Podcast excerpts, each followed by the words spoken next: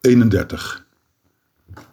Dan, op een of andere manier, loop ik dagelijks hardop pratend de korte weg van mijn binnenste naar mijn buitenste en omgekeerd.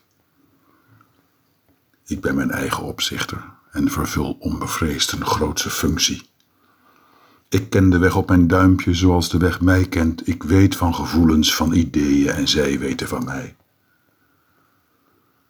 De korte weg van mijn binnenste naar mijn buitenste is niet als de weg tussen de weilanden.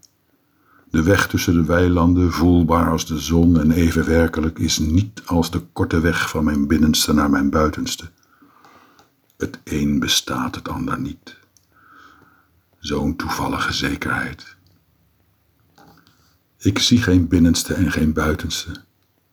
Dagelijks loop ik de weg tussen de weilanden zonder te weten waar ik een binnenste vinden kan en waar een buitenste. En zonder te zoeken. Ik zie een paardenbloem. Ik zie nauwkeurig het niet bestaande. Ik zie de weg vol illusie. Wat een rijke geur heeft gras.